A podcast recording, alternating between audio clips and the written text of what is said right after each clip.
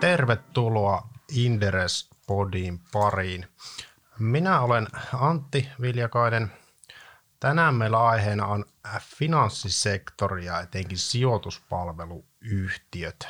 Näistä yhtiöistä meille puhuu luonnollisesti Sauli Vileen. Tervehdys kaikille. Tämä finanssipodi on jatkoa podille numero 45, eli sivutaan jonkun verran samoja asioita, mutta varmaan syvennytään toimialan pikkusen syvemmä, syvemminkin.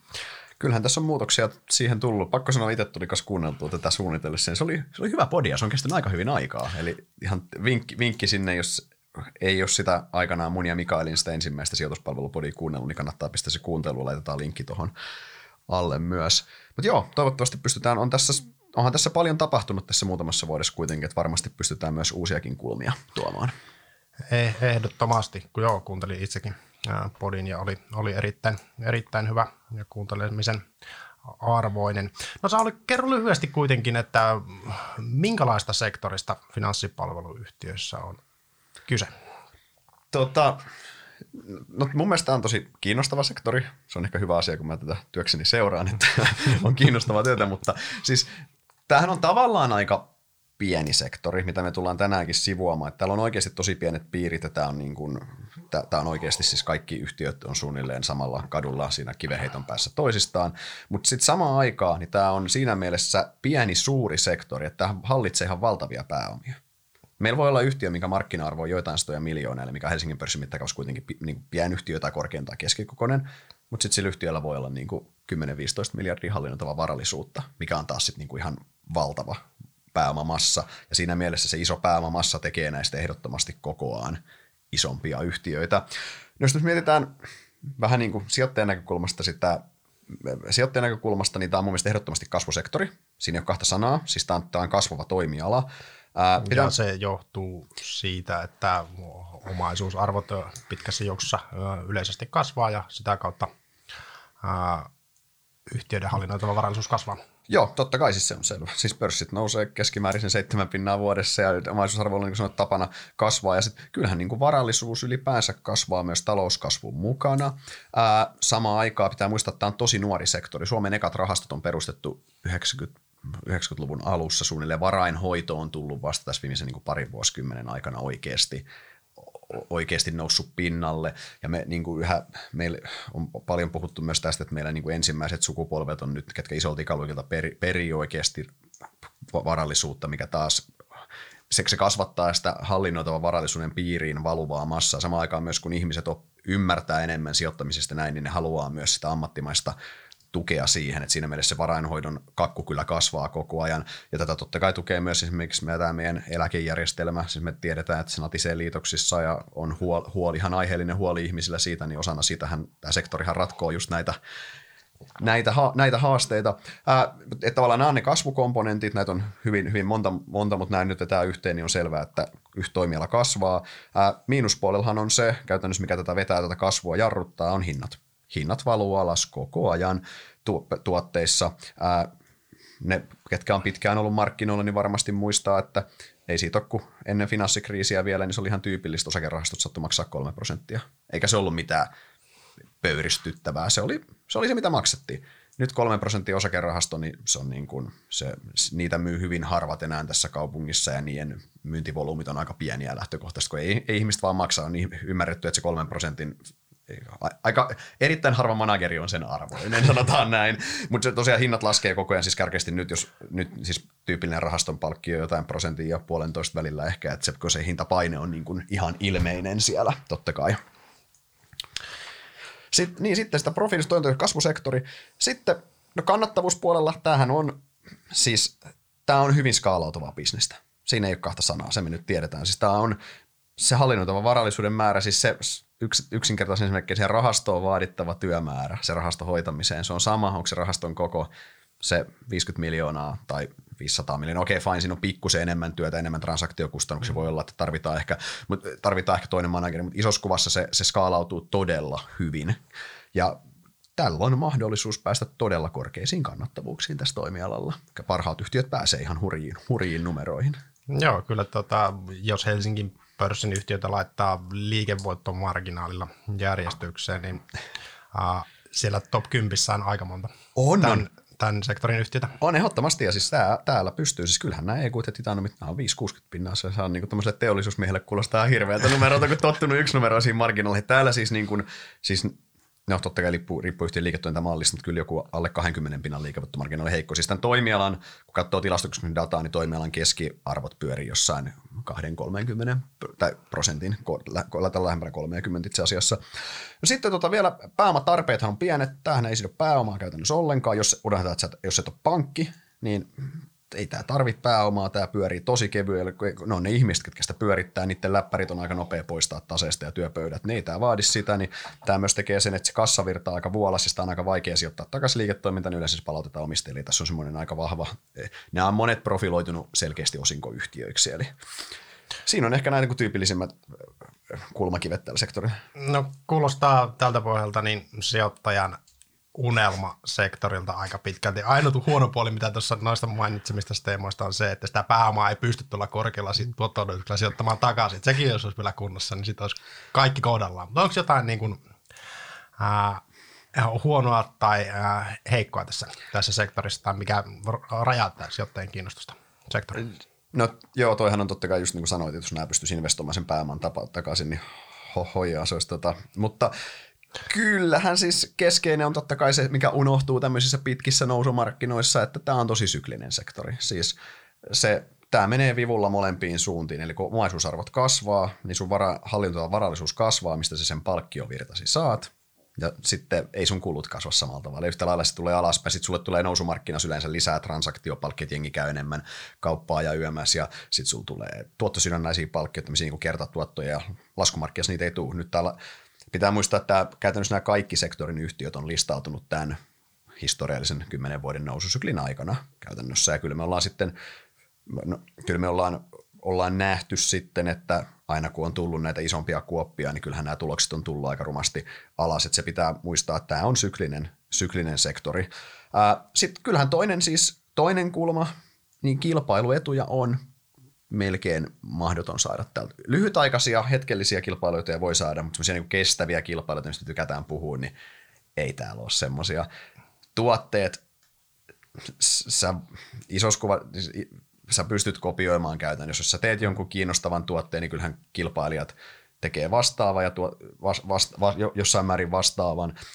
Sitten se kuitenkin tota, joo, sulla on henkilö, henkilöihin voi, henkilöihin tämä monesti tämä toimiala kulminoituu, sulla on ne huippusalkunhoitajat tai sulla on ne huippupankkiirit, kenen asiakkaat luottaa, mutta heilläkin on tietty työura ja that's it, ja sen, heitä on niin kuin, sä et voi, sä et, firmahan ei kuitenkaan omista heitä lopulta, että siinä mielessä kun kilpailuetuja et, etuja ei ole, se on ehkä se niin kuin kestäviä semmoisia, että se on, se on totta kai toinen, toinen mikä, mikä tästä mikä on semmoinen selkeä, mikä monesti ehkä tämän muuten aika jos mietitään muita, miksi niin nämä on monet näistä te- teemoista tällä sektorilla niin teknologiayhtiön kuulosia, ja niillä yleensä on vahvoja kilpailuja sitten. Että se rajoittaa jonkin verran. Mutta eipä se kilpailuetu ja semmoinen niin puute, eipä se ole estänyt sitä ihan älyttömän hyvää kehitystä näillä. Joo, se on niin, tosi mielenkiintoinen huomata, että, että kuitenkin niin kuin NS-kilpailueduttomana pystyy ton tyyppisiä kannattavuuksia ja pääoman tuottoja tekemään sitten kuitenkin loppujen lopuksi aika pitkään. Mm, kyllä. No Sauli, minkälainen sektori tämä on sun mielestä seurata? No siis tämä on siitä, siinä mielessä tämä on tosi, tosi kiva sektori, että kun sanoin aikaisemmin, että tämähän on pienet piirit tosiaan, siis oikeasti siis konttorit on niin vierekkäin Aleksanterin kadulla siinä ja oike, kaikki tuntee toisensa. Henkilöstömäärät on kuitenkin suht pieniä, talossa yleensä on semmoinen niin 100-200 ihmistä töissä ja se avainhenkilöiden joukko on pieni, niin sä, sä tunnet paljon ihmisiä sieltä kuitenkin ja ne tavallaan kun on ne pienet piirit, niin sä, sä pääset aika helposti aika, tai sä pääset aika syvälle siinä. Et siinä mielessä sillä niin kuin jalkatyöllä voi oikeasti tehdä sillä kuuluisella niin kuin lynchimäisellä havainnoinnilla vähän sovellettuna vaan, niin sä pystyt tekemään niin kuin lisäarvoa ihan aidosti. Ja myös se, että ää, kun tämä on lokaalia liiketoimintaa, se totta kai on se, että tämä on, niin kuin, nämä, tämä on täysin lokaalia liiketoimintaa. Ja sitten taas sit se myös, että kun sä pystyt mallintamaan näitä tosi pitkälle, koska nämä on, sä pystyt niin kuin parhaimmillaan mallintaa, tämä olisi viime podissakin puhuttu, että sä pystyt mallintamaan niin kuin ihan tuotetasolla jotain titaniumia, milloin se käytännössä, mikä elää, elää ja hengittää yhdestä tuotteesta, niin mä mallinnan sitä niin kuin ihan sen tuotteen niin kuin ihan, ihan niin kuin todella mikroskooppisella tasolla, jollain EGUllakin mä mallinnan sitä isojen tuotteiden kautta, että sä pystyt oikeasti viemään sen mallinnuksen ja sen tosi syvälle sinne. Se on siinä mielessä tosi, tosi, tosi tosi kiva. Ja totta kai sitten kun meillä on aika laaja sektori Helsingissä kuitenkin, meillä on, meillä on yhe, yhe, yhdeksän, yhdeksän niin kuin vasta sijoituspalveluyhtiöitä, niin se on tosi tota, se on, se on kivan laaja joukko myös, että siitä saa tosi hyvää, hyvää kontrastia. Ja ehkä sitten yksi kulma vielä on hyvä sanoa, että kun tämä on reguloitu toimiala, niin regulaattorihan pakottaa näitä yhtiöt julkaisee aika paljon matskua. Ja se tavallaan helpottaa sitä, että sä pystyt, niin kuin, se, saat, se tieto on yllättävän paljon saatavilla oikeasti, kun jotain hyötyä regulaatiosta ilmeisesti on, niin no, tota, no. sä saat sit, sitä, niin, ja sitä, niin se on kyllä, siinä mielessä on tosi ty, tykkään tavallaan siitä, että sitten asiaan toinen äärilaita, mitä vaikka itse seuraan, seuraa joku, joku Sampo tai mitä sä seuraat isoja teollisuusyhtiöitä, mm. niin et sä, niin kuin, et, sä niin UPMssä pääse sinne niin ruohonjuuritasolle samalla tavalla. Se on niin sitä helikopteriperspektiiviä paljon enemmän. Se on erilaista analyysiä siis. No, totta kai, totta kai. Ja tietenkin nämä analyytikkona, kun pääset niin kuin syvälle sinne lukuihin sisälle, saat paljon informaatiota, niin pystyt tekemään luotettavamman ennusteen, niin sitä kautta ottamaan rohkeammin näkemystä. Että kyllähän se antaa tosi paljon, paljon tuota analyytikolle, kun, kun noin tarkasti pystyy mallintamaan. Siinä mielessä ehdottoman, ehdottoman mukavan kuulonen juttu, kun tosiaan noita helikopteriperspektiivikeissejäkin on tullut ainakin itse katsottua. Mm, just näin. No, miten tämän sektorin yhtiöt on viime vuosina pärjännyt, jos käytetään nyt mittarina ihan äh, osaketuottoa, eli pörssikurssi plus osingot, tai käytännössä äh, IRR antaa suurin piirtein saman tuloksen. Niin, no onhan siis, onhan nämä pärjännyt ihan älyttömän hyvin, siis tuotto on ollut, mä katoin, että koko tämä meidän, se, kaikki nämä meidän seuraamat yhtiöt, niputetaan, niin niputetaan joko vaikka nyt viisi vuotta tai sitten se hetki, kun on tullut pörssiin, niin noin 20 pinnaa vuodessa, mikä on siis niin kuin Warren Buffett-tasoa. Mm. onhan tämä ollut, ja siis onhan tämä ollut todella, todella, todella hyviä tuottoja tarjolla tällä sektorilla ei tullut nyt tarkastettua indeksin tuottoa, mutta viittaa ihan ylivoimaisesti Kyllä. sen. Miten iso hajonta on ollut? Tuolla kuitenkin aika monenlaista yhtiötä ja melko varmaan, että EU on ollut paras ja se on sektorin tuota, tuoton ylittää huomattavasti, mutta kuin tärkeää sijoittajille on ollut löytää sitten oikea hevonen? Niin, no kyllähän siis EUhan se riippuu totta kai mikä, mikä aikaperiodi, mutta otetaan tämä, kyllähän tämä EGU on ollut niin kuin ihan poikkeuksellisen hyvä. Sehän kilpailee siis ihan nykyisellään alkaa kilpailla näiden niin kuin revenioiden ja muiden kanssa samassa sarjassa siitä niin kuin ihan pohjoismaisellakin tasolla parhaista tuotoista, että EGU on ihan omassa, mutta kyllä siellä sitten siis totta kai aikaperiodilla on merkitys, mutta esimerkiksi niin kuin e, e, e, Titanium ja ta, Taaleri on ollut kaikki hyviä. Toki Taalerilla pitää sitten, jos, et ole, jos jos missasit sen ensimmäisen sen Annista, Annista siihen johonkin 2016, niin sen jälkeen on ollut enemmän vähemmän sitten sidewaysia, mutta toki Annin, Annista alkaen niin se on ollut erittäin hyvä tuotto heilläkin.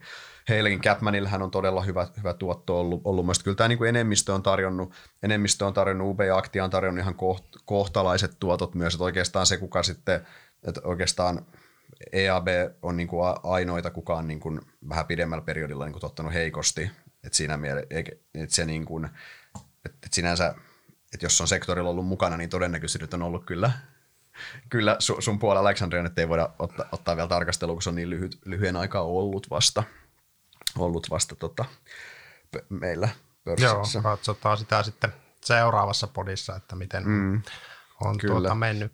Tosiaan tuossa sivuttiinkin jo yhtiöitä, joita meiltä tällä sektorilla on pörssissä, niin kuvailisitko vähän tota äh, sisältöä. Minkä, minkä tyyppisiä firmoja, minkä kokoisia, lukumäärä tuli käytyä äh, läpi, mikä näitä yhdistää, mikä erottaa? Niin, no tota, siis niin kuin, niin kuin sanoin aikaisemmin, tämä on siitä tosi kiva sektori, että on niin, täällä on niin iso ja laaja joukko näitä. Toi yhdeksän on kuitenkin tosi hyvä määrä yhtiöitä. Ne kuitenkin vaikka nämä kaikki sanoo, että he ovat uniikkeja ja he ovat, heille on vaikea löytää verrokkiryhmää, niin minä sanon, että näille on tosi helppo löytää verrokkiryhmää. Se on noin kahdeksan kollegaa tuosta vierestä. No, kyllä mun mielestä kanssa, kun tosiaan vaikka verrataan niin metsäyhtiöihin, missä, missä tuota, operoidaan eri markkinoilla ja eri tuoteryhmissä ja näin poispäin. Mm. Näyttää aika homogeeniselta. On, on ehdottomasti. Ja siis on niillä, kuitenkin siis isossa kuvassa, siis vähän niin kuin pikkusen mutkia koitetaan suoriksi, niin nämä kilpailee niin kuin samoista osaajista, niin kuin sanoin, tosi pienet piirit. Tuotetarjonta on, totta kai eri, talot on erikoistunut eri tuotteisiin, mutta sinänsä kellään ei ole mitään salaista reseptiä tai mitään niin IPRllä patentoitua tuotetta, vaan niin se, siinä mielessä samoilla tuotteilla Suomi-rahasto on Suomi-rahasto, toki track recordissa managereissa on sitä eroa. Ja sitten tota, pitkälti samoista asiakkaista, totta kai siinäkin on taas painotuksia, että joku keskittyy instituutioihin ja toinen yksityissijoittajia ja näin, mutta joka tapauksessa niin, niin kuin, niin kuin suomala, suomalaisiin, niin kuin kella on varallisuutta, on se instituutio tai yksityishenkilö, niin sinne samasta kentästä kilpaillaan, niin siinä mielessä vertailtavuus on mun mielestä todella hyvä. Ja se, mikä tässä on tosi kivaa, on totta kai se, että kun sä näet, että jos joku tekee asioita oikein, niin sä pystyt aika hyvin muodostamaan sen näkemyksen, että mitä tällä sektorilla pitäisi tehdä, että sä teet asioita oikein. Niin, mutta sitten muuten, niin ää, market capithän vaihtelee, hajonta on isoa, siis siellä on pienimmät, pienin EAP noin 50 miljoonaa ja sitten siellä on miljardissa EGU ja Aktia ei kaukana ole miljardista, että siinä koko luokassa ne on py- pyörii, että sinänsä, sinänsä se hajonta on suhteellisen isoa ja se, mikä näissä on kyllä kivaa, niin kyllä nämä on pääosin niin kuin laadukkaita yhtiöitä mun mielestä. Ja kyllä se kertoo mm. myös se, kun katsoo, miten nämä on performoinut. Valtaosa on performoinut tosi vähintään niin kuin kohtuullisesti ja siinä mielessä, että, että niin kuin, toimialan fundamentit on hyvät ja yhtiöt on kohtuu laadukkaita. Se, mikä tässä on totta kai hyvä muistaa, että se, mikä yhtiöt on hyödyttänyt viime vuosina hirveästi, on tämä markkinan tosi hyvä sykli. Mm. Meillä on tämä historiallinen härkämarkkina ja toki mutta, mutta se, myös se, että nämä keskisuuret finanssi- sijoituspalveluyhtiöt, mitä mekin katsotaan, niin kyllähän nämä on, niin kuin, nämä on positioitunut näihin trendeihin, mitä me varmaan myöhemmin puhutaan, niin nämä on positioitunut pääosin tosi hyvin, että kyllähän niin kuin, jos, jossain määrin niin kuin isoilla pankeilla ja ylipäänsä pankeilla on ehkä ollut enemmän haasteita, mutta sitten nämä tämmöiset keskisuuret varahoitajat on kyllä pystynyt ottamaan ilon irti näistä toimialan trendeistä ja se on näkynyt, että nämä, tämä meidän seuraama joukko on kyllä niin kuin päässyt nauttimaan sitä täysin rinnoin, rinnoin niin sanotusti. Semmoinen ehkä tuo yhtiöjoukkoa voi lisätä siis, Sammollahan on mandaattumi, missä mandaattumilla on nykyään ihan, hän on eriyttänyt tänne varainhoidon myös omakseen, että hekin panostaa siihen, mutta Sammon mittakaavassa me ollaan niin kuin pilkun väärällä puolella. Vaikka Suomen mm. finanssiskenessä, niin se mandaattum on niin oikeinkin relevantti peluri, mutta se on, mutta se on, että se on tässä toki se, se, se on sinänsä, seurataan myös sitä, joskin sitten aika helikopteriperspektiivistä siinä mielessä. Mutta joo, oikein siis siinä mielessä, että, että on, on, mutta on, on hyvin, on, on ver- vertailtavuus hyvä, että siinä mielessä homogeeninen joukko, mutta sitten totta kai jokaisella tuppaa olemaan se oma niche kuitenkin, mm. missä ovat, ovat hyviä sitten käytännössä tai mihin erikoistuvat. Tuota, jatketaan vielä tuosta äh, laadusta pikkusen. Äh, kestääkö tämä laatu ihan kansainvälisen vertailun ja onko se relevanttia, kun puhutaan lokaalista bisneksestä?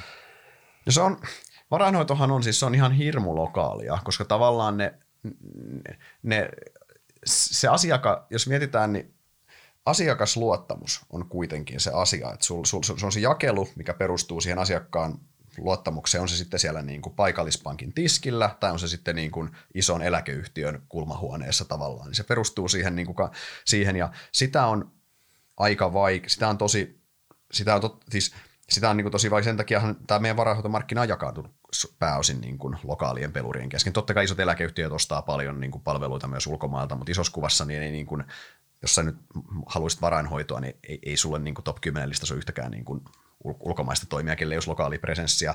Ää, miten tämä laatu, laatu suhtautuu kan, kan, kansainvälisessä, riippuu tosi paljon mihin markkinaan me verrataan. Mehän on siis, Suomihan on nuori pääomamarkkina, tai Eurooppa siinä mielessä ylipäänsä verrataan vaikka Yhdys, Yhdysvaltojen markkinaan näin, mutta kyllähän meillä totta kai kyllähän me, meillä on samat toimialan lainalaisuudet näkyy täällä ihan yhtä lailla ja niihin pitää reagoida. Et se, että, että siinä mielessä niin kyllä se mun mielestä kestää, kestää sen ver- vertailun oikein hyvin ja kansainväliset toimijat, mitä mä katson, niin mun mielestä niin me, meidän näitä yhtiöitä tarvii yhtään hävetä siinä.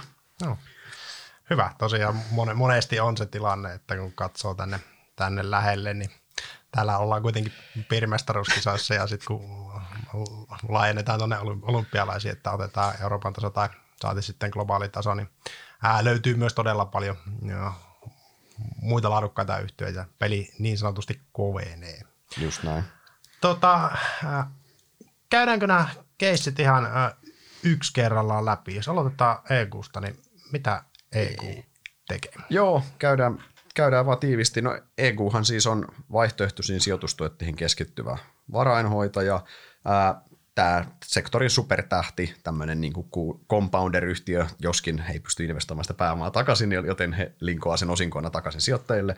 Ää, mä en ole missään yhtiössä, mitä mä oon tämän analytikkoran aikana niin seurannut, joko niin itse analyytikkona tai sivusta katsojana, niin en ole nähnyt noin kliinistä strategian toteutusta kuin EQssa ja sitä kirkasta fokusta.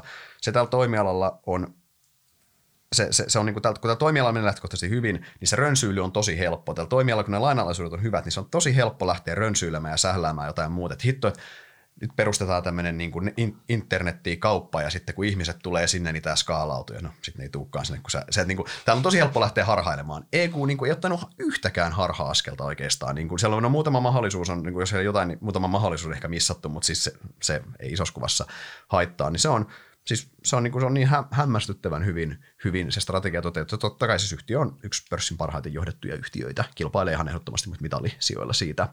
siitä. Ää, tota, sitten jos jatketaan eteenpäin, niin mennään Capmaniin. Capmanihan on taas tämmöinen vaihtoehtoisiin keskittyvä tuotetalo.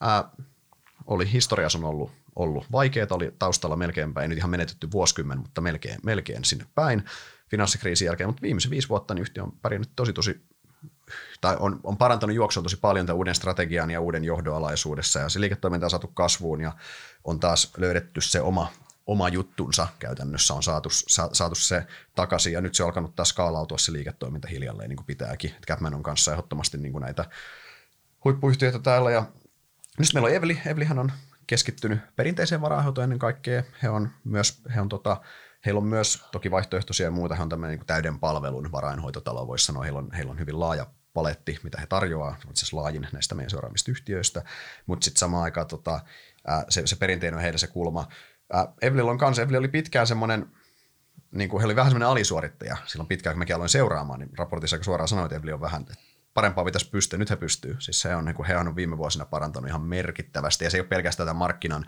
vetoavuonsia, vaan kyllä siellä on strategia on toteutettu. Strategia on ollut oikea, ja sitä on toteutettu tosi hyvin. Siinä mielessä Eveli on kanssa niin kuin ihan, ihan kyllä kuuluu tähän niin kuin tähtiyhtiökategoriaan täällä me, meidän sektorilla.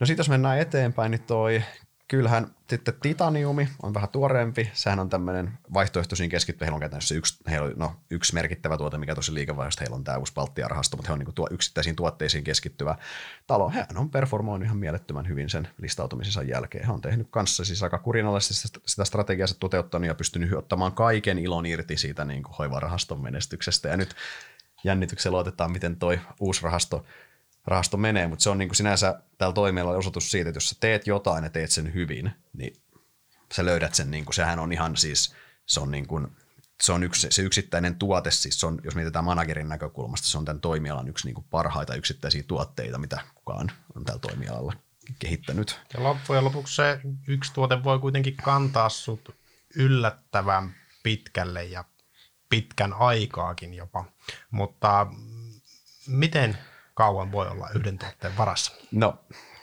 siis sehän on oikein hyvä kysymys. Kyllähän periaatteessa se rahasto, jos on tuommoinen yksittäinen tuote vaikka, niin, kuin, niin kun sulla on rahastossa ne pitkät, tota, pitkät kassavir, kassavirrat, sulla on pitkät vuokrasopparit, niin periaatteessa sehän voi rullata tosi kauankin, mutta sitten se on aika hyvin, se rahasto on, miksi heidän tapauksessa se on hyvä, siis niin pitkään kuin rahasto, ehkä yleisesti, jos otetaan vähän isompi kuva, niin niin pitkään kuin rahasto performoi hyvin, niin eihän sijoittajilla ole syytä vetää rahojaan pois sieltä.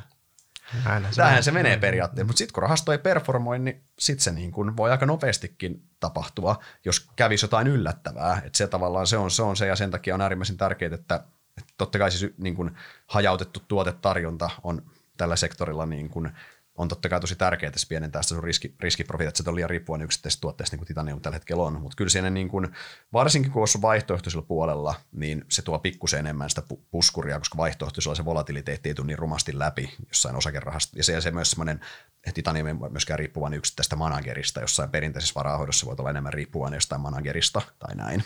Otetaan sitten vaikka Tauleri ja Aktia, jotka teki tuossa yritysjärjestelmän. Joo, tosiaan niin tota, toi, toi, toi. Uh, no jos aloitetaan Aktiasta, niin Aktiahan nyt on, on Aktia on tosiaan se, tämän porukan ainoa pankki, tämän Eveli on vielä pankki, he kovasti haluaa eroa siitä ja nyt on suunnitelma, heillä on jo tie, tiekartta, mitä irtaannutaan pankista, mutta Aktia on pankki ja he, he tota, Uh, heillä on se varainhoito selvä, eihän kärki varainhoito on se juttu, mutta he on ehkä he ennen kaikkea varainhoitaja, jolla on myös pankki, ja he yrittää pelata sen, sen niillä, sillä vahvuuksilla, että he tavallaan tarjoaa sen koko pankkipa, he tarjoaa myös pankkipalvelut ja henkivakuutukset siinä samassa. He on, he on keskittynyt myös tuonne perinteiseen varainhoitoon ennen, ka, ennen kaikkea.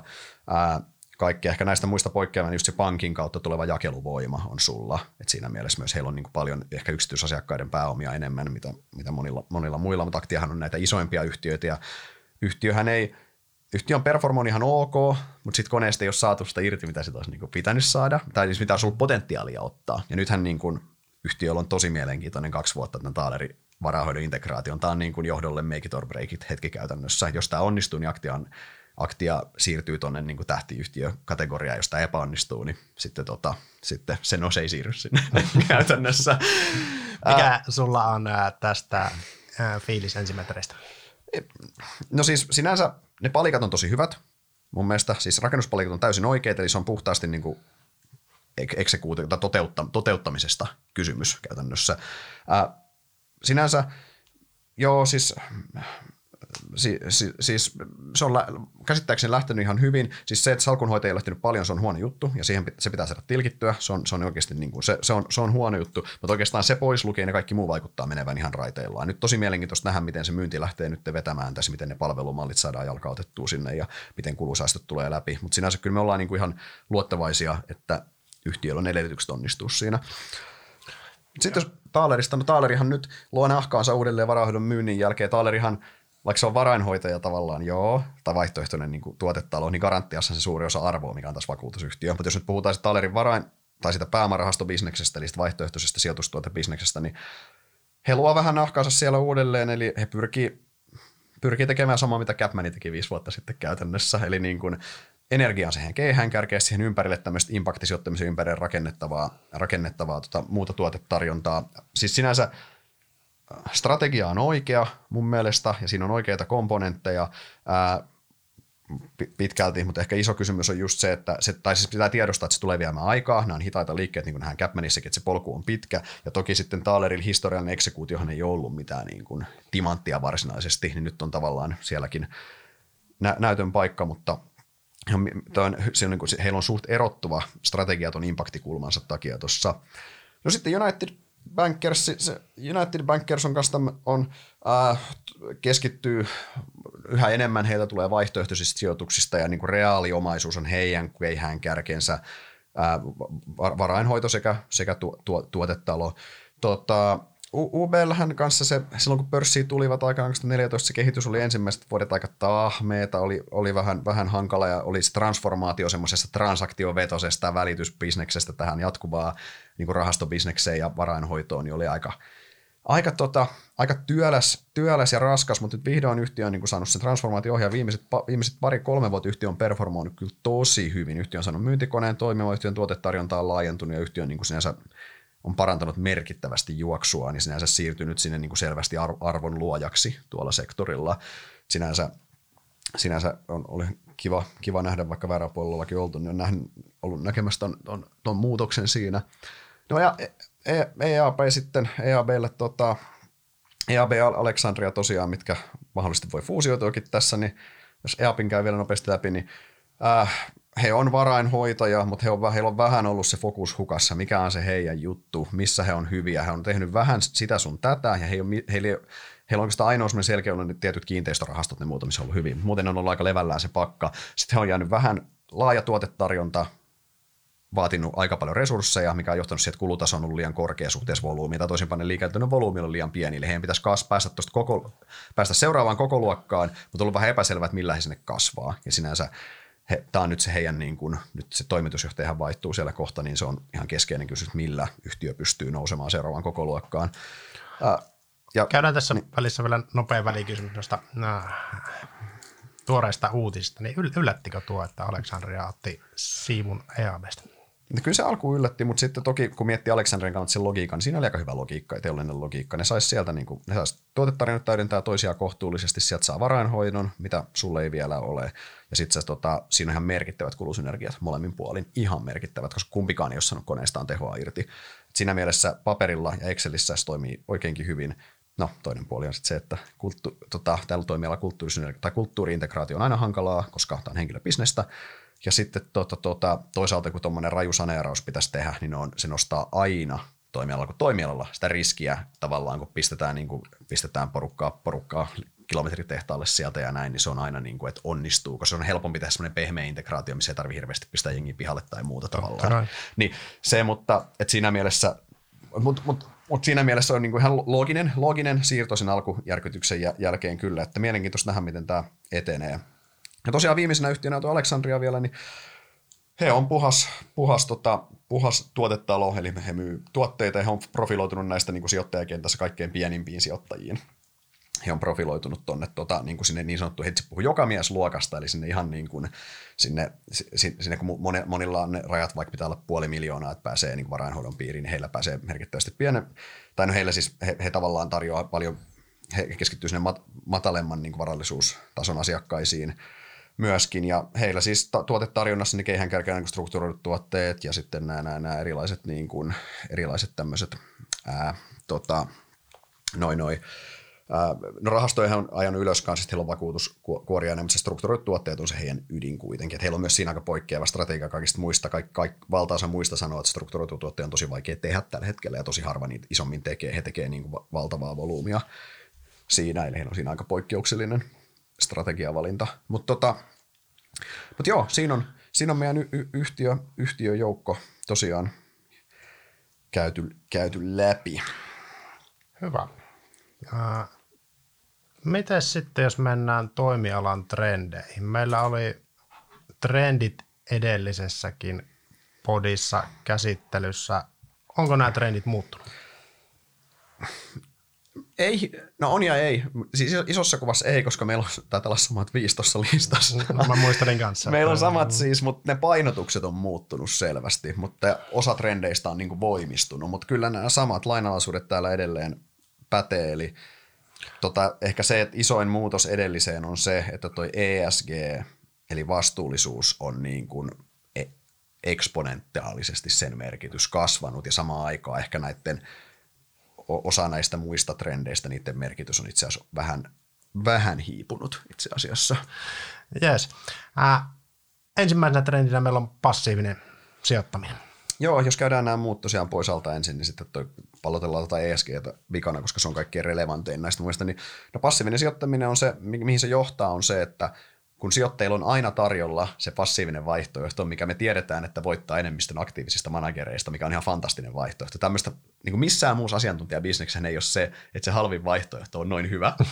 Oikeasti, se on, niin, kuin, niin, niin hämmentävää, että sä pääset sala, niin kuin tavallaan, sä pääset kaikki se kollektiivinen viisaus, mitä markkinalla on, ja sä saat sen käytännössä ilmaisena se olisi, niin kuin, se kiva vaikka lääkäripalvelusta tai juristipalvelusta, sitten kaikkien juristien mielipiteet asiasta niin kuin kollektiivisesti tai näin. Niin, äh, siis mihin se johtaa on se, että se johtaa siihen, että laatuvaatimukset nousee koko ajan tai pitää, pitää sitä laaturimaa yllä, koska jos sä et performoi, niin miksi sä maksasit puolitoista prosenttia rahastohoidosta, jos sä saat passiivisesta niin kuin 0,1 tai 2 tai 3 prosentilla, whatever, sä saat niin kuin sen.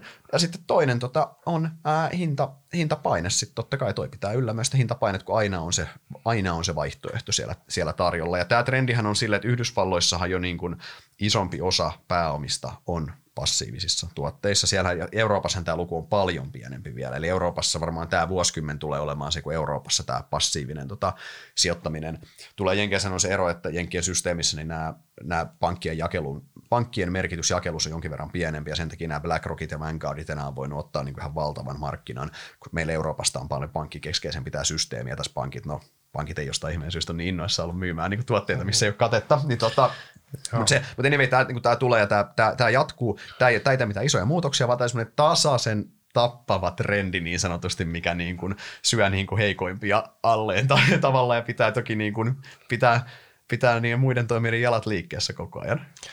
Näetkö että tämä voisi jossain vaiheessa pysähtyä ja mille, mille tasolle se voisi pysähtyä? tämä on ehkä Yhdysvalloissa relevantimpi keskustelu, että kuinka paljon passiivista, kuinka, kuinka niin kuin korkeaksi se passiivinen osuus voisi nousta. Se on ihan mahdoton sanoa se prosenttiluku, mutta siis kyllähän Yhdysvalloissa toki se on selvää, että kaikki pääomat ei voi olla passiivisia, tai sitten siinä ei hirveästi ole järkeä, että jossain, mm. missä mis vaiheessa markkinan tehokkuus voisi kärsiä. Yhdysvalloissa varmaan, niin kuin, no se on selvää, että jos yli puolet on jo nyt, niin ei se nyt ihan niin kuin nousee, mutta jossain vaiheessa siinä tulee raja vastaan. Mutta ehkä se on se ehkä se on se isompi juttu on se, että Euroopassa, kun meidän se vaihtoehtoista, tai anteeksi passiivisten osuus on paljon pienempi, niin se, että jos se on, mä en muista edes mitä, se on, se on, siis, se on, se on yllättävän matala, mä en nyt ulkoa edes muista, se on, se on siis, olisiko se, jos pitäisi lonkalta heittää, sun luokkaa ehkä 10 prosenttia tai jossain täällä, että siis, että se, se, se, voi hyvin, se, se, voi hyvin nousta, siis niin kuin se nousee täällä vuosikymmenellä kymmeniin, se on ihan päivän selvä käytännössä, että se on, se on se iso juttu, mikä Euroopassa tapahtuu ja tapahtuu ja kysymys on oikeastaan sitä kulmakertoimesta vaan käytännössä. Mutta en, en, en, en ole tosta, että se, se pysähtyy, mutta Euroopassa on ihan aito riski, että tuo kiihtyy käytännössä. Ja silloin tavallaan se sattuu eniten keskinkertaisiin toimijoihin. Totta kai hyvät toimijat pärjää aina, niin kuin vähän kaikilla mm. toimialoilla käsitellään. Näin, näin, näin, Universaali totuus. Näinhän se menee, että kyllä sijoittajat sitä tosi hyvästä tuotteesta sille sille tuota, varainhoitajalle maksaa, joka semmoisen on, on kehittänyt. Mutta... Ja siinä on se mm. lyhytaikainen kilpailu taas sitten. Mm. Kyllä, kyllä niin kuin ihan mielellään, mielellään maksan jollekin Petri Deryngille siitä, että se hoitaa siellä PYN-rahastossa, PYN mun, mun pennosia, koska hän, tota, hän on aika todistettu tehnyt hyvää tuottoa ja hi, sinne Vietnamin indeksiin ja hän hirveästi houkuta sijoittaa välttämättä. Juurikin näin tämän tyyppisessä tilanteessa. Mm. Varmasti ne maksaa mielellään hyvästä ää, työstä. Toisena trendillä on digitalisaatio. Nämäkin yhtiöt joutunut tosi joutunut tai saanut tosi paljon panostaa tähän. Oh. Tämä on ehkä myös niistä, mikä on osittain niin kuin hiipumaan päin, että tästä on tullut enemmän niin kuin standardi. Tämä, voi jakaa mielestäni kahteen osaan. Tämä voi jakaa sinne niin kuin konehuoneeseen, eli mitä siellä konepellin alla tapahtuu, ja sitten tuonne niin käyt, user interface, tähän niin käyttäjä, käyttöliittymiä tähän niin käyt, käyt, käyttökokemukseen, niin se konehuoneen puoli on aika selkeä, että siellä pitää olla prosessit kondiksessa, mitä isommat volyymit sulla on, niin sen paremmat prosessit sulla pitää olla. Sä voit yllättävän manuaalisilla mennä vielä, tai niin kuin, jos, sä, jos sä palvelet vain koodallista isoja instituutioita vaikka, koska sä voit niin vaikka kirjoittaa käsin ne paperit, se ei ole niin ongelma. Mutta tota, anyway, niin se konehuone on se, että sun pitää olla kunnossa, jos sä haluat tehdä hyvää kannattavuutta tällä toimialalla. Piste, ja nämä on investoinut kaikki merkittävästi, merkittävästi niihin käytännössä, ja kaikilla alkaa olla ne kunnossa, että se ei niin kuin enää sille ei enää niin kuin saa mitään oleellisia kilpailuja mun mielestä näin. Ja siellä isot hankkeet on taustalla, niihin liittyvät riskit on pitkälti saatu, saatu alas. Jossain vaiheessa oli isoja riskejä niihin, niin joku Taalerihan kompasteli niin kuin todella pahasti näiden kanssa. Ja Evelillä kanssa palo kyllä aikaa ja, aikaa ja tupakkaa niihin, mutta kyllä se sitten lopulta saatiin toimimaan. Mutta sitten se toinen puoli, se, se on ehkä se isompi juttu sitten digitalisaation puolella se, että miten pystytään tulevaisuudessa hyödyntämään tota se osittain liittyy myös jakelukanaviin totta kai, mutta sitä niin kuin käyttäjähankintaa ja sitä käyttäjäkokemusta, miten voidaan esimerkiksi hyödyntää näitä ratkaisuja niin kuin personoimaan, räätälöimään sun varainhoitoa, pystytään tuomaan aika niin kuin kiinnostaviakin asioita, asioita sinne, si, sinne. Eli se on se, se on se puoli, minne voi sitten, pan, minne, mihin ne panostukset menee ehkä yhä enemmän jatkossa. Onko siellä kilpailuetuja sun mielestä saatavilla? No hetkellisiä, mutta tosi kyllä ne kopioidaan nopeasti. Ei se ole, sen, ei se ole, ei se ole siis ei se, ja kyllä se kuitenkin, kun tämä on niin luottamusbisnestä, niin kyllä se niin kuin, se, jos ei mennä ihan sinne isoon, isoon, isoon volyymiin niin kuin pankkibisnekseen niin kyllä niin kuin, ja pank, pankkien kautta myytävään kamaan, niin kyllä se niin kuin asiakasluottamus on varsinkin varainhoidon puolella, niin se on se juttu, että se on se henkilökohtainen touch, mikä se on, tosi, totta kai se on tosi tärkeää, että sulla on sitten että sulla on näyttää, että asiakka- osa näistä palvelukokonaisuutta, että sulla asiakkaalla on niin kuin hyvin selkeät ja toimivat järjestelmät, missä voi merkata tuotteita ja näkee varallisuuden jakaumat ja näkee hiilijalanjäljet ja kaiken mahdollisen niin kuin tämmöisen. Niin. Mutta se on ehkä se, minne panostetaan enemmän, mutta tosiaan niin mä en näe, että se niin kuin muuttaa tämän toimialan dynamiikkaa millään tavalla tai aiheuttaa niin semmoisia isoja, isoja railoja tai niin kuin sanoit, että, saa just, että joku saa hirveitä kilpailuita ja sillä niin kuin lähtee ratsastamaan. Että se, ei, se on semmoista jatkuvaa panostusta, se on niin kuin, that's it oikeastaan, että se on niin kuin osana tätä liiketoimintaa, että varmaan seuraavassa podissa ei enää tarvitse sen trendinä mainita digitalisaatio. Niin kuin aikana, jos me oltaisiin tehty tämä podi 15 vuotta sitten, niin me oltaisiin vaan aloittu ATK varmaan. nyt, nyt sitä ATK ei enää vaikka niin kuin ATK-järjestelmiin tai niin kuin IT-järjestelmiin panostetaan edelleen, tänne niin kuin, siis silleen sinne infraan. Mut joo. Juurikin näin. Kolmas trendi meillä on sitten nollakorot, joissa ainakin Euroopassa ollaan niin kuin tukevasti jumissa. Kyllä, vaikka olla, ollaan su, suossa kuin paroni mynssä ja se yritetään nostaa itseämme tukasta pois sieltä, mutta ei päästä. Tota, Mitä tämä tarkoittaa sitten finanssipalveluyhtiöiden kanssa? No tämähän on siis, no täällähän on hirveän monta merkitystä, mutta varmaan keskeinenhän on se, että kun se korkotuotto on varastettu pois, keskuspankit on ottanut korkotuoton pois, riskitöntä korkoa ei ole olemassa, niin on pitänyt keksiä vaihtoehtoja sille. Eli pääoma on ajautunut niin kuin muihin tuotteisiin ja käytännössä tämähän on kiihdyttänyt merkittävästi tämän alt- vaihtoehtoisten sijoitustuotteiden Eli tulemista. käytännössä mitä on vaihtoehtoiset sijoitustuotteet? Niin, no, siis mille ne on vaihtoehtoja? Se on hyvä kysymys. Monesti ajatellaan, että ne on listaamattomille vaihtoehtoja, että näin on monesti niin kuin listaamatonta tavaraa. Mutta tavallaan on, list, on vaihtoehto niille korkotuotoille käytännössä myös, koska ei ole, ei ole saatavilla sitä. Niin, siis eli, eli puhutaan niin kuin kiinteistöistä ja metsästä. Me, ja... Tuulivoimasta ja ihan mistä tahansa. Siis kaikki mahdollinen, kaikki mikä on listaamatonta, niin yritetään arvoperistaa. Se voi olla niin kuin pääomasijoituksia, voi olla niin kuin venture capitalia, voi olla niin kuin private equity, voi olla ihan mitä pääomasijoituksia, ihan mitä tahansa. Ja koko ajan uusia kulmia löydetään, niin kuin etitään, että mikä voitaisiin kaupallistaa, mistä voisi saada tuottoa.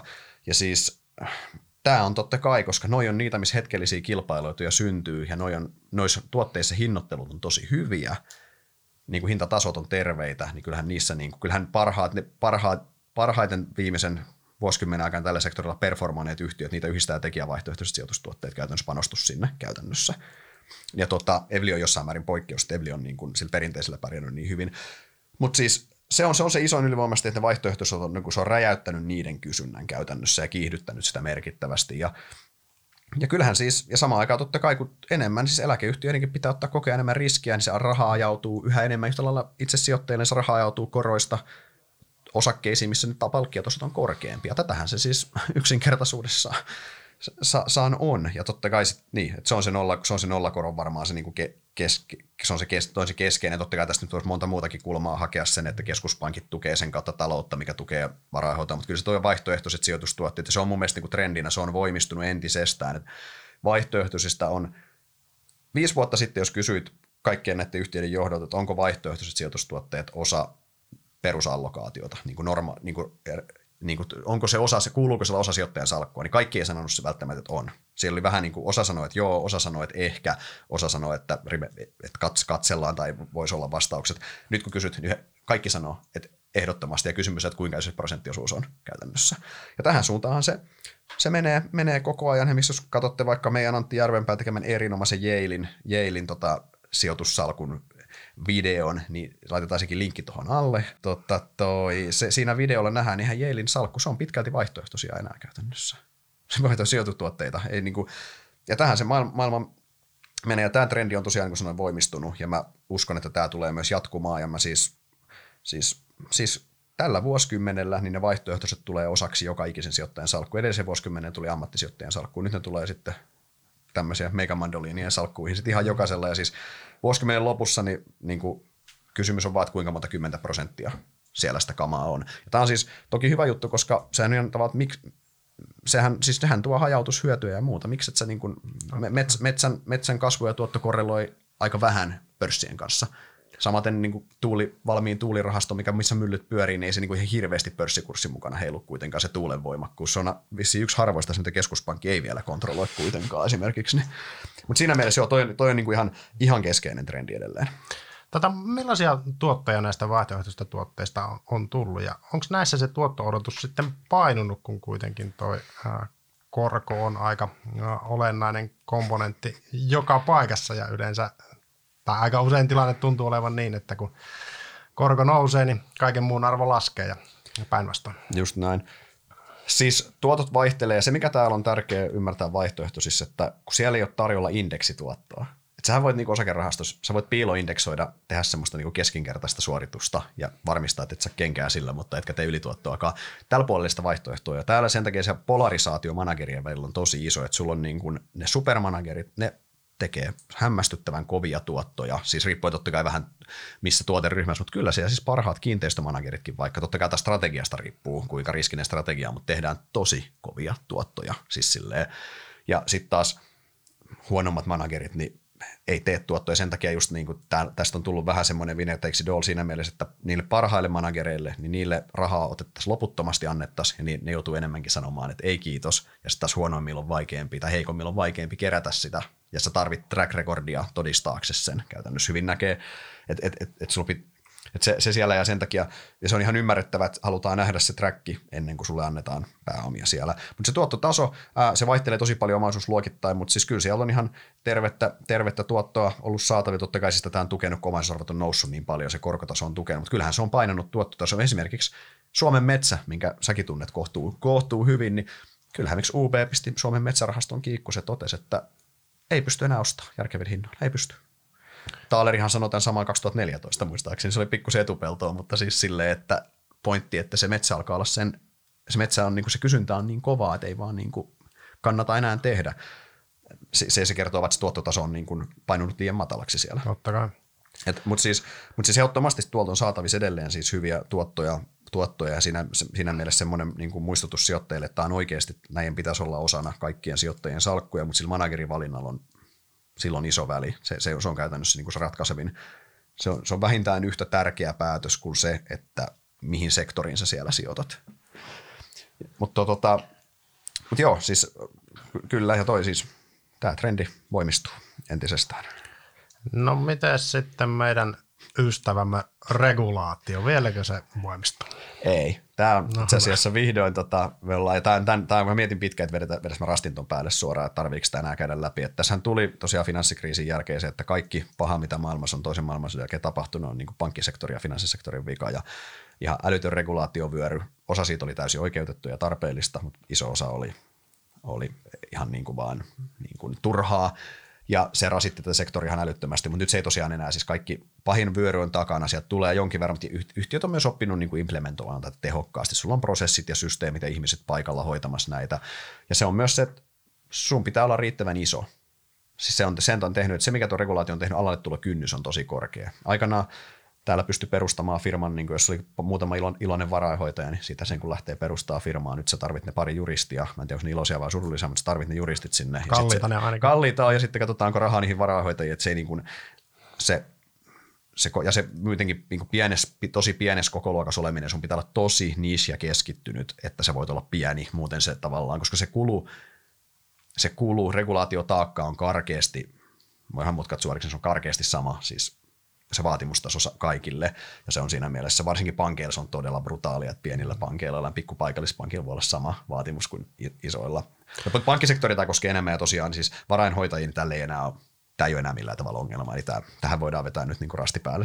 No niin, seuraavassa podissa ei tosiaan käsitellä, mutta ää, eikö tämä nyt jollain tavalla kuitenkin luo vallihautaa, varsinkin näiden keskisuurten yhtiöiden, joita nämä pörssiyhtiöt Helsingissä on, niin ympärille, koska pienet on vaikeukset on regulaation kanssa ja pankit toisaalta niin kamppailee myöskin ehkä vähän niin kuin eri sektorilla, mutta kuitenkin niin regulaatiopaineiden kanssa. Ehdottomasti. Tämä luo ihan ehdottomasti tota, näille etua. Ja siis kyllähän se on yksi keskeinen syy, miksi nämä yhtiöt on performoinut niin hirveän hyvin viimeisien niin kuin vuosien aikana on se, että näitä on, markkinatrendit on tukenut näitä, mistä yksi keskeinen on just tämä, ja nämä on pystynyt nopeammin hyppää näihin trendeihinkin, mutta regulaatio on yksi se, että ei siis, se ei, me ei voida sunkaan enää niin kuin perustaa varainhoitotaloa, me ei vaan, niin kuin, me ei vaan pystytä siihen. Se, se, se, ei, niinku, se resurssi, se ei vaan niin kuin kannata se panostuotto verrattuna aikaisemmin. Uusia toimijoita tulee vähemmän, joo kyllä, ja sitten samaan, niin, niin kuin sanoit, niin pankeilla on, pankeilla se regulaatio eri tavalla kiusaa vielä, niin kyllä se luo, luo tiettyä, tiettyä, tiettyä valli, valli, vallihautaa tonne ehdottomasti, mutta toki sitten se kilpailupaine ehkä tulee sitten enemmän sieltä, että tämmöiset niin vaikka nyt mandattumi, niin eriyttää sen varallisuuden hoidon ja lähtee ja tämmöisiä, niin kuin, että iso, isot talot tekee sitten liikkeitä mm. siellä, että se kilpailu tulee, mutta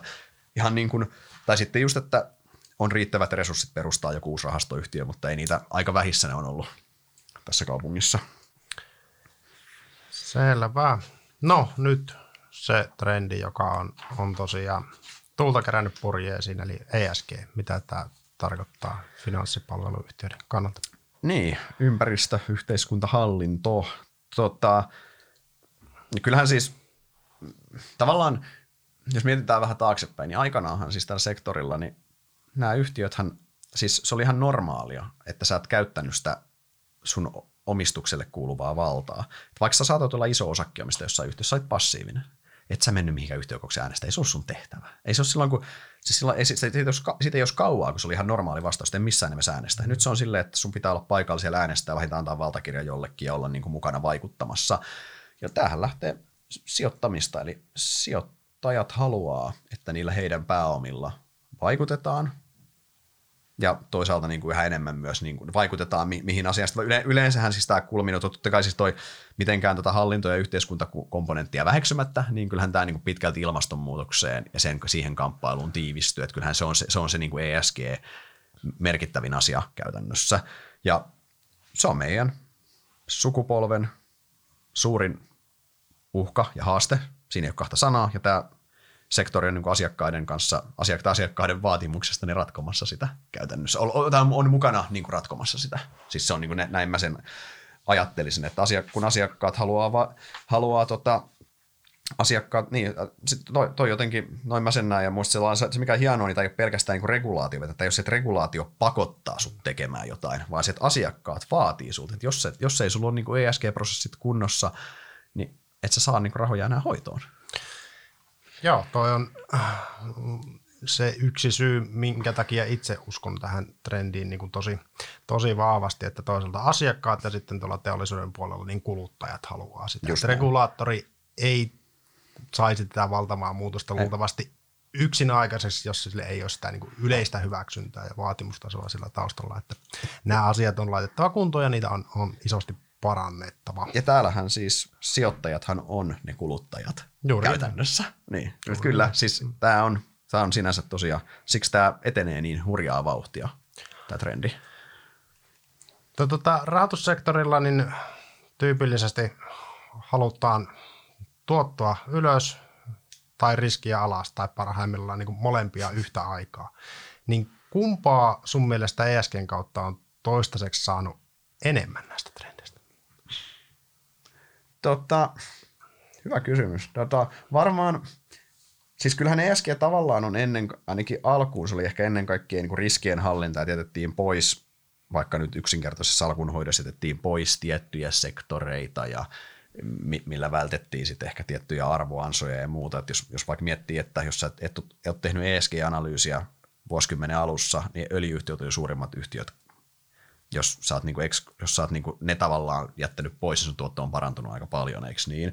Mutta sitten toki siis samaan aikaan, niin kyllähän siis ESG on myös auttanut sua löytämään niin näitä parhaiten performoimia yhtiöitä ja näitä niin trendejä, että kyllähän niin kuin, vaikka nyt tähän öljyyhtiöesimerkkiin, niin se, että sä oot sit niinku keksinyt jonkun Teslan sieltä käytännössä tai, tai, tai näin. Ja mm. sitten onhan se myös tarjonnut ihan fantastisia mahdollisuuksia, jos mietitään vaikka niin kuin, mietitään nyt vaikka nyt esimerkiksi mitä Taaleri on tehnyt tuulivoiman kanssa, miten, iso, miten paljon niin Taalerin siitä varainhoidon tai pääomarahastojen menestyksestä, niin iso osahan on sen tuuli, tuulivoiman ansiot, että oli niin hyvin sajon siinä mukana ja sen päälle he rakentaa tuota energiaa nyt käytännössä.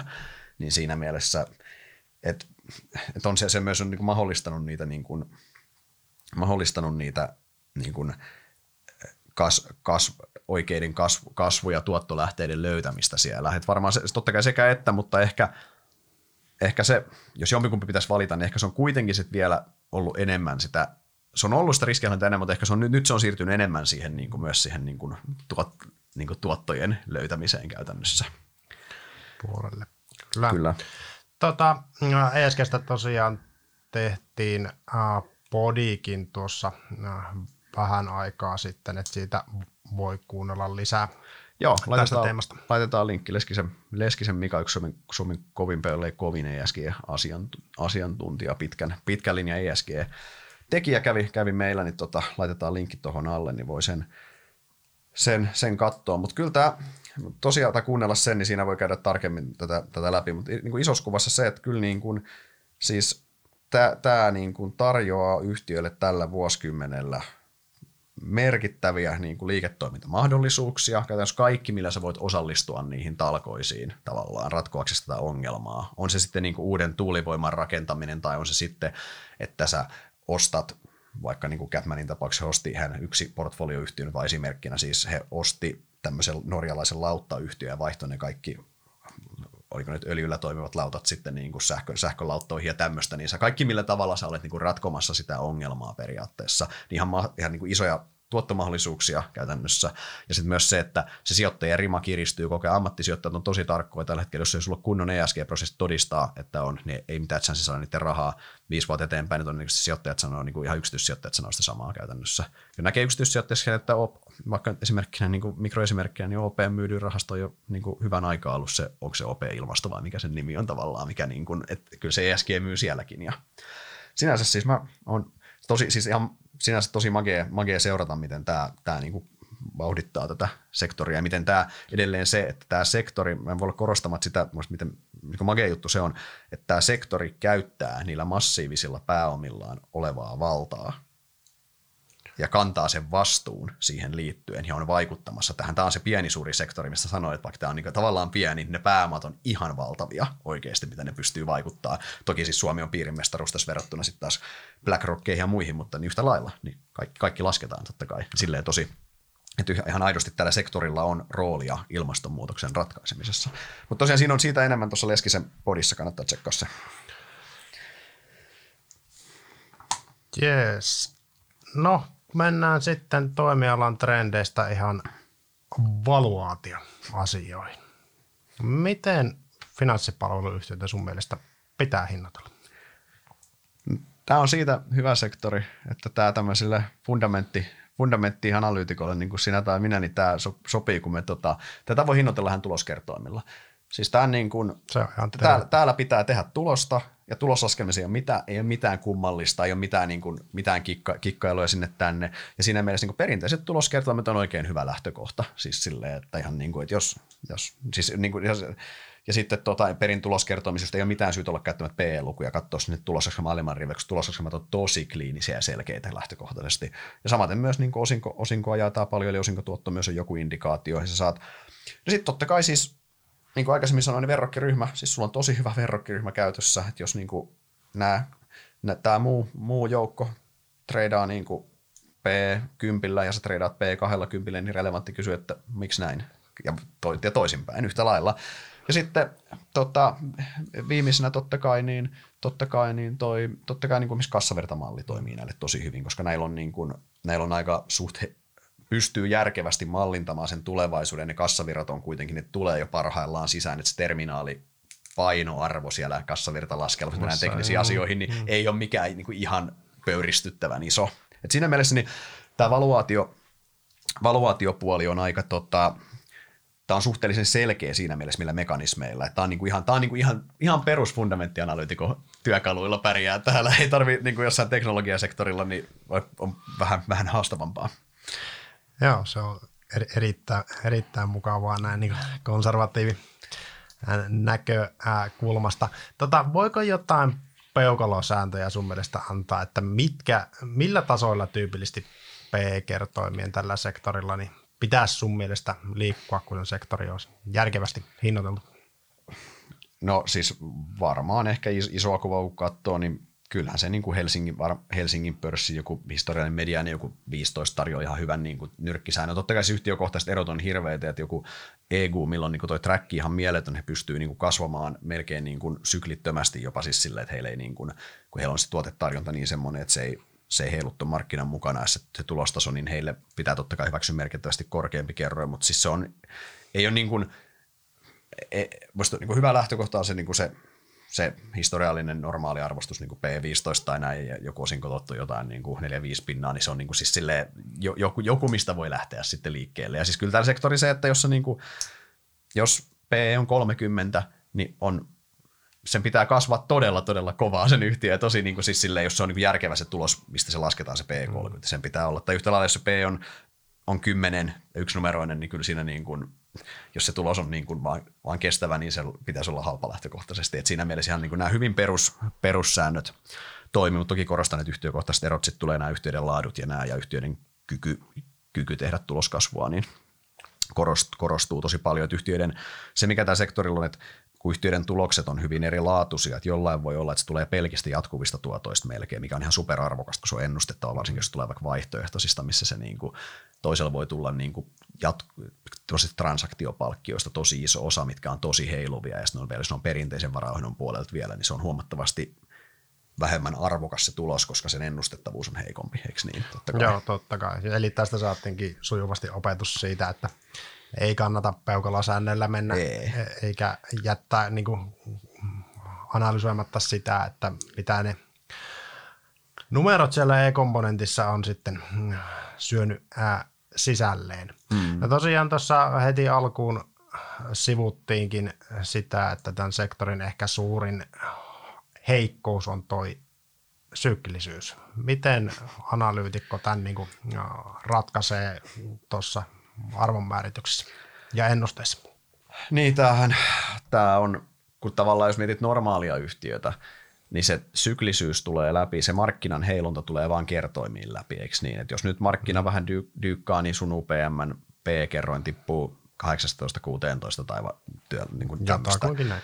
Niin täällä, kun se tulee molempiin komponentteihin läpi, se tulee sen arvostuskertoimen lisäksi sinne tuloskomponenttiin, koska nämä tavallaan, jos mark- osakemarkkina laskee, niin kyllähän näiden hallintovarallisuus laskee, mikä taas nakertaa sitten sitä, tota, nakertaa sitä palkkiovirtaa. Ja se, mikä tätä vielä pahentaa, on se, että kun nämä skaalautuu niin hyvin molempiin suuntiin, niin nousumarkkinassa tulee paljon tuottosidonnaisia ja transaktiopalkkiot ja aumi on korkealla ja palkkiot virtaa ja se tulosvipu on kova ja sitten kaikki menee päinvastoin laskumarkkinassa.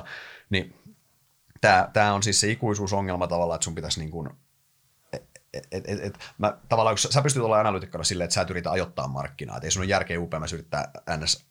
Sä, sä voit sanoa, että mä yritän ajoittaa, mutta tässä pitää niinku pikkusen katsoa sitä, koska se tulee molempiin komponentteihin niin rumasti läpi, että se on niinku ns se operatiivinen toimintaympäristö on se pörssikurssina arvaaminen tavallaan, niin se on, se on, sanotaan, että se on hyvin epäkiitollinen homma ensinnäkin. Mutta tuota, no jotain epäkiitollista Se on erittäin epäkiitollinen homma, koska miten se sitä voit mallintaa?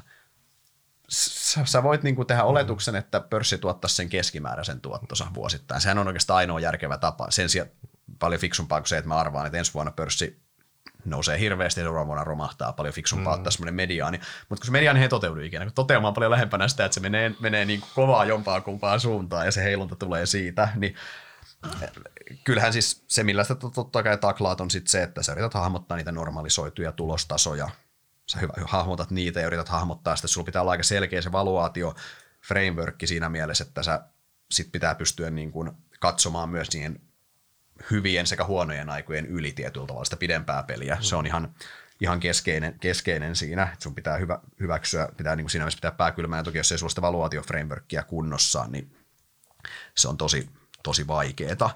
Mutta tota, mut joo, toi on ihan, ihan keske, keskeinen, keskeinen, keskeinen ha- haaste tällä sektorilla. Totta kai myös se, että kai se pitää myös hyväksyä, että pitää myös olla valmis sitten reagoimaan muuttuviin tilanteisiin. Et jo, siis ihan oikeasti, jos markkina laskee 25 pinnaa, niin näiden, sillä on vaikutusta näiden tuleviin kassavirtoihin, koska näiden mm. hallintojen varallisuus pieneni niin kuin, sinne luokkaa 20 pinnaa, sit, koska mm. korot on tullut vähemmän alas. Mutta siis kuitenkin, että se tavallaan se, se vaikuttaa ihan merkittävästi siihen, jolloin sun pitää myös niin kuin, hyväksyä se, että sun pitää jonkin verran sen markkinan mukana myös sitten adjustoida ja siinä ei ole mitään pahaa.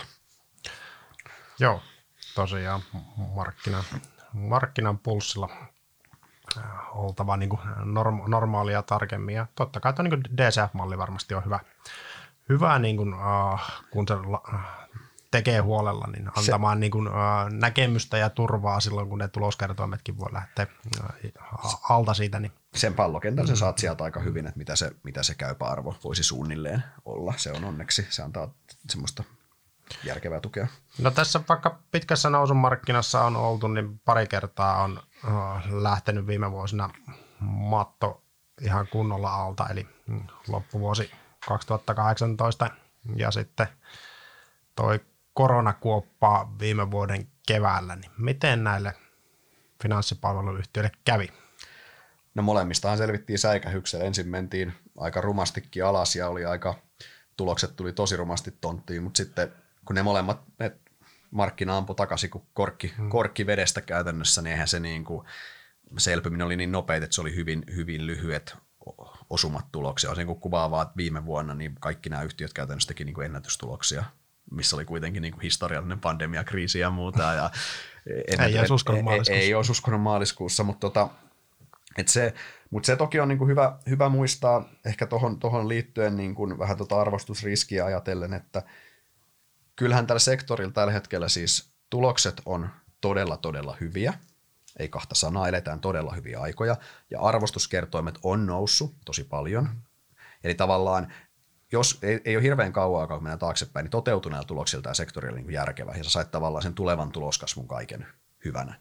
Nyt valtaosa näistä yhtiöistä on hinnoiteltu silleen, että se tuleva tuloskasvu on osittain jo kurssissa, ei välttämättä kokonaan, mutta osittain, jolloin tavallaan se, että jos markkina heikkenisi, jos tämä sanotaan, että tämä nykyinen tilanne pahenisikin vaikka merkittävästi ja kertoimet tulisi, korja, tulisi, tulisi sekä kertoimet että ennusteet alas, jos yhtiöissä on sitten ihan, nämä onkin jonkin verran itse asiassa korjannutkin alas, että markkina on ihan fiksusti hinnoitellusta, että se pahin ilma on lähtenyt kertoimista veke tuolla, mutta kyllä se, niin kuin, mutta kyllä se, se on tavallaan hyvä huomi, huomioida, että et, et, et silloin, jos sulla on niin mistä tahansa sijoittamisessa, jos sulla on sekä se tuloskomponentti että se komponentti vähän ottanut, ottanut vähän tulta siipiensä mm. alle, niin se on, se on vaarallinen yhtälö, koska silloin kaiken pitää mennä sitten nappiin. Mutta tosiaan tuon pikkusen, pikkusen korjannut ne pahimmat ilmat on päästelty onneksi sieltä nyt, nyt pois. Yes. Sitten valuaatiosta siirrytään tuonne konsolidaatio. Pieni sektori, mutta meillä on listattuna ää, noinkin monta yhtiötä ja sitten tietysti Aimolla jää on vielä sijoituspalveluyhtiöitä, joita, jotka on niin listaamattomia yhtiöitä. Eikö tämän toimialan pitäisi konsolidoitua? Ehdottomasti. Meillä on siis Suomessa, no se riippuu tosi paljon, mitkä kaikki me lasketaan niin sijoituspalvelu, varainhoitosektori, niin tänne, mitkä kaikki yhtiöt lasketaan me investointipankkeja ja mitä mukaan, mutta siis niin kuin voi heittää niin kuin työlukunen, että ehkä satakunta yhtiötä voisi olla se, se joukko, missä tässä pelataan, eli hyvinkin pieni joukko. Mutta siis konsolidit nähdään jatkossa varmasti, ollaan nähty sitä paljon jo. Tämähän on se iso trendi on ehkä ollut se, että pienet, pienet on enemmänkin mennyt osaksi isompia just regulaatiopaineen takia, mutta kyllä me siis tullaan jatkossa näkemään myös sitä, mutta nähdään myös tämmöisiä vastaavia aktia varainhoito, varainhoito mahdollisesti Alexandria EAB-kuvioita.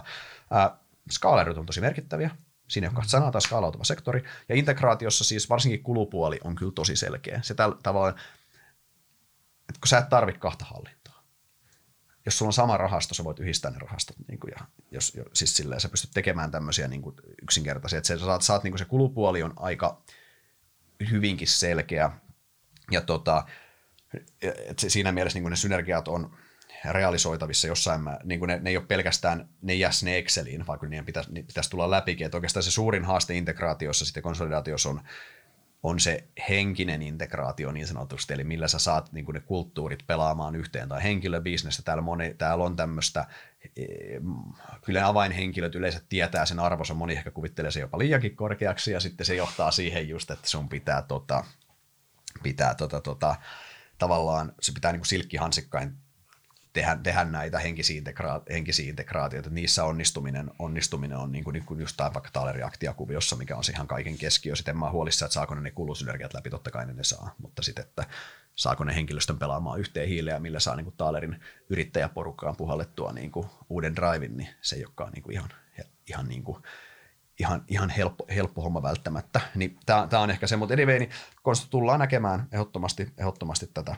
kehitystä vielä no. vielä lisää. Nämä, nämä niin fundamentit alla on, on niin selkeät. Ja toki myös se, ehkä vikapointti se vielä, että jos mitä omistusrakenteita. Tämä on, tämä on niin henkilöstö, tämä on, niin sille, tämä on partnerivetosta kuitenkin niin sanotusti. Eli yleensä näillä taloilla niin on vahva henkilöstöomistus. Oletko listattu tai listaamaton, sitten siellä on ne founderit ja nämä pyörittämässä. Jossain vaiheessa tulee myös niin sukupolvenvaihdoksia ja muita, mitkä pitää muistaa ottaa nuori toimiala. Monet näistä siis yhtiöistä, Evelit ja UB ja näin, niin nehän on perustettu aikanaan silloin 85, 85 taitaa olla molemmat nämä esimerkiksi perustettu. Se on niin kuin täysin founderi, founderi omisteisia edelleen esimerkiksi. Siis silleen, tämä on ihan tyypillistä toimialalla, että siellä on, on niin, kuin, niin nämä totta kai on tämmöisiä epäjatkuvuuskohtia myös, mitä me nähdään.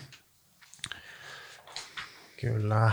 No tota, sit, jos miettii erityyppisiä skenaarioita, niin näetkö että nämä listatut vois muodostaa pareja vai onko kyse enemmän siitä, että on listattu hakea jonkun listaamattoman No siis kyllähän, kyllähän ja onko me... nämä isot pankit ja niiden varahoitoyksiköt niin täysin tämän pelin ulkopuolella?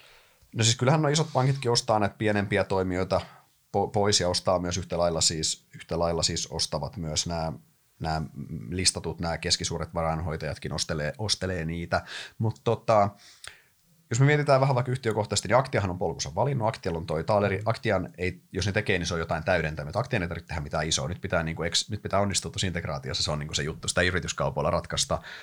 Sitten siis, no, tätä ikuisuuskysymys siis, nää, mutta siis Capman, Capman Eveli EQ-kolmikko, siitä saisi oikeastaan mitkä, laita silmätkin ja valitset kaksi niistä, niin se on niin kuin, se, se, siitä tulee niin kuin järkevä pari. Ehkä fiksuin pari valjakko tulee kun Capman on osapuolena, koska Capman täydentää sillä tuotetarjonnalla parhaiten. Ehkä se, jos noista kolmesta, niin Capman Eveli olisi ehkä se paras, koska johtuen siitä, että siinä olisi ehkä eniten sitä kulusynergiaa. EGU on niin epäreilun tehokas jo valmiiksi, että EGUlla ei ole niin kuin mitään, mistä saneerata. Siellä ei ole kirjaimellisesti niin kuin mitään. Niin se, se, että siinä mielessä ehkä noin olisi se niin kuin kaikista herkullisi omistaja-arvon luonnin kannalta. Taalerillahan No siis Taaleri on, garanttiahan on aika monen lukko, jos garanttia tuo pääoman vaatimuksia ja muuta regulaatiohankaluutta, niin aika harva sitä varmasti haluaa. Mutta niin teoriassa, jos Taalerin sitä ydinliiketoimintaa, Taalerihan haluaisi kasvattaa yritysjärjestelyä sitä, mutta ne on pieniä täydentäviä, jos ne tekee. Mutta siis kyllähän se Taalerin pääomarahastoliiketoiminta sopisi monillekin, missä Capmanille. Kyllä Capmani sen varmaan ottaisi, jos Taalerista niille tarjoaa, sitä varmasti ottaisi. Kyllähän se sinne sopisi.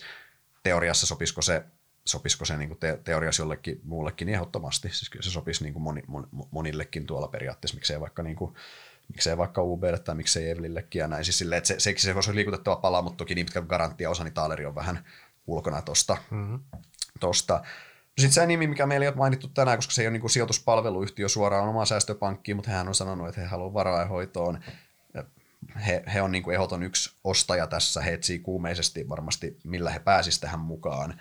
He haluaisivat tähän, kannat, mun mielestä kannattaisi tulla. Ongelmat, hyviä kohteita on vähän. Paperilla UB on siellä hyvä kumppani. Jos tätä joku UB-läinen kuuntelee, siellä menee todennäköisesti kahvit näppikselle, koska tämä, tota, tämä ei, mä en usko, että UB, että siis tämä on henkisesti olisi aika, aika mahdoton, ja UB, UB on semmoinen, jos UB haluaa mennä omaa polkua ja jatkaa, että pienten konsultaatio kasvaa niin kuin itse, eli mä en tämä on, niinku, tää on just semmoinen, tämä toimialalla on siis paljon tätä, että paperilla se toimii, mutta sitten kun aletaan, niin kun mennään siihen tuolin leikkiin ja muuhun, että kuka tota, saa hallitus PJ-paikan ja kuka saa, siellä kuitenkin tulee sitten nämä niin vahvat founderit yleensä vastakkain ja näin, ja näkemykset valuaatiosta näin, niin se on, niin kuin, se on hankala, tota, hankala, hankala. Mä en, mä en tarkoita just oman säästöpankki UB-akseli, mutta ylipäänsä siis tämä on siellä toimialalla. Mm-hmm. Et siinä mielessä mä väitän, että teollisuudessa se on huomattavasti helpompaa. Kun katsotaan, että tässä on hyvä teollinen logiikka, no niin, se oli siinä ja kättelyt niin kuin hel- helpommin ehkä kuitenkin. Että ehkä katsotaan tietty, tietyt jopa rationaalisemmin, koska ei ole välttämättä founderit neuvottelupöydässä näin mukana. Joo, sitten, ja... harvemmin, harvemmin kyllä teollisuudessa on ja, ja ehkä siellä tosiaan niin kuin mennään, mennään tosiaan teollinen logiikka edelleen ja sitten mm. nämä niin kuin pehmeämmät asiat. Kyllä on sitten niin kuin sivu, sivuroolissa. Just näin. Mutta tosiaan, no siinä tuli UB sivuttu, että he todennäköisesti jatkaa enemmän tätä orgaanista kasvua ja ostaa siihen paloja, paloja lisää. Li, lisää. Sitten tota, Titaniumihan haluaisi varmasti olla vähän, vähän, jos jonkinmoisessa järjestelyssä mukana. Heille kävisi varmasti isompikin kuvio, ihan mielellään. Ää, mä luulen, että isompaa juttu heidän on vaikea löytää sopivaa tanssiparia, koska vastapuoli ei ole kovin innoissaan, että he ostaa käytännössä sen hoivarahaston. Jos he saisivat sen Baltian rahaston pelaamaan, niin sitten siinä olisi niin kuin enemmän ehkä, että sitten siinä olisi jotain muuta, mutta se, että se yhden tuotteen vaan, niin se on hankala yhtälö.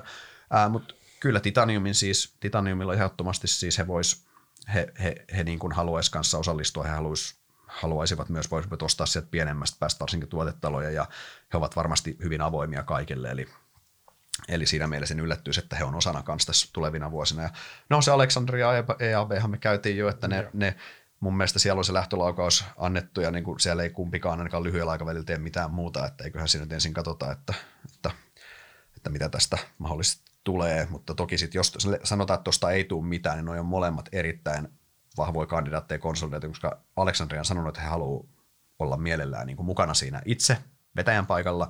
EAB on pakko päästä seuraavaan koko luokkaan ja olisi helpointa käytännössä.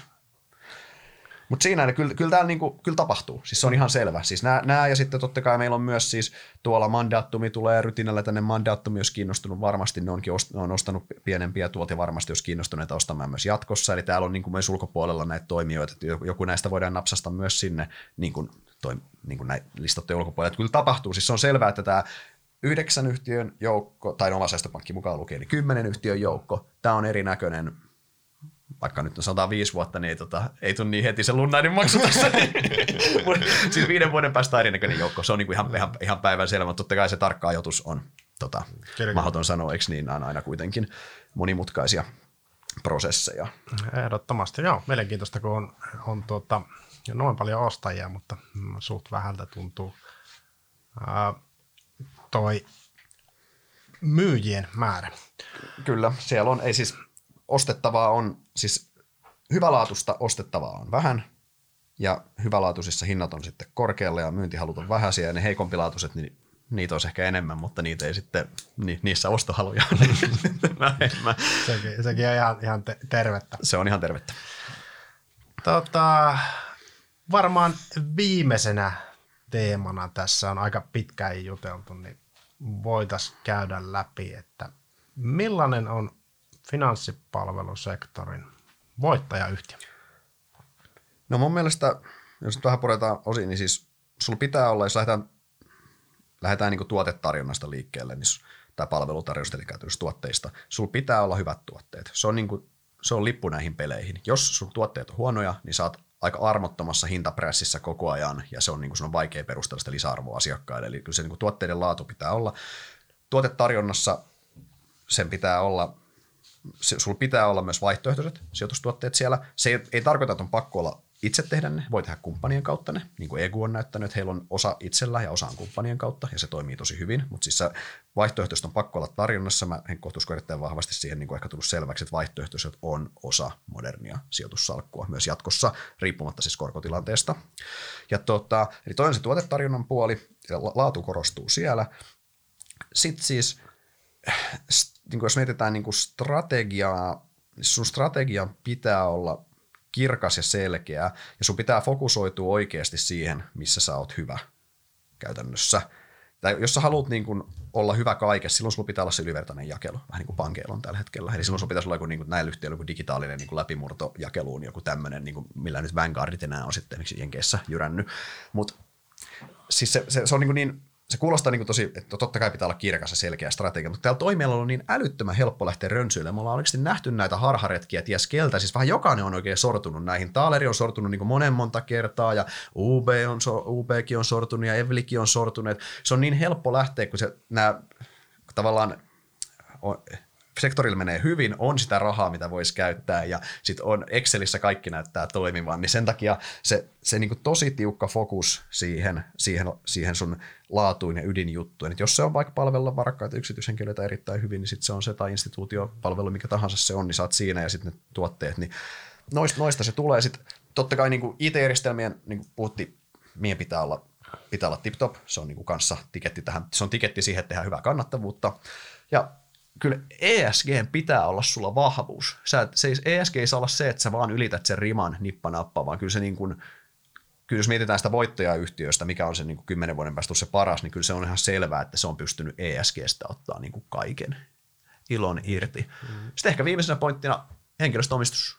Se on tällä sektorilla kyllä tämä niin kuin henkilöbisneksestä on kysymys, niin omistus on äärimmäisen tärkeää. Ei se ole sattumaa, että näillä kaikilla yhtiöillä melkein on niin kuin erittäin vahva omistus talon sisä, niin kuin seinien sisällä. Ja kyllähän se vähentää vaihtuvuutta ja se pitää niin kuin pitää motivaatio, jalat, motiva- liikkeessä. jalat liikkeessä, motivaation korkealla, kun tietää, että tekee niin kuin omaan, omaan, omaan fikkaa hommia, niin kyllä se, niin kuin se henkilöstöomistus on tosi, tosi kriittinen, kriittinen myös. Mutta noista komponenteista, kyllä mä luulen, että noilla, noilla komponenteilla, niin, kuin, niin jos tuommoisen yhtiön löytää, mikä noin kaikki täyttää, niin tota, ei, ei kun tarvi huolehtia, niin kuin, onko hy, hyvä, hyviä niin kuin tuottoja tiedossa. Kyllä, nimittäin kyllä on. Toi on siitä ei ole kahta sanaa. Hyvä. Siinä oli varsin äh, selkeästi speksattu se, että mikä on tällä toimialalla tärkeää ja mitä yhtiöiden tulisi tehdä.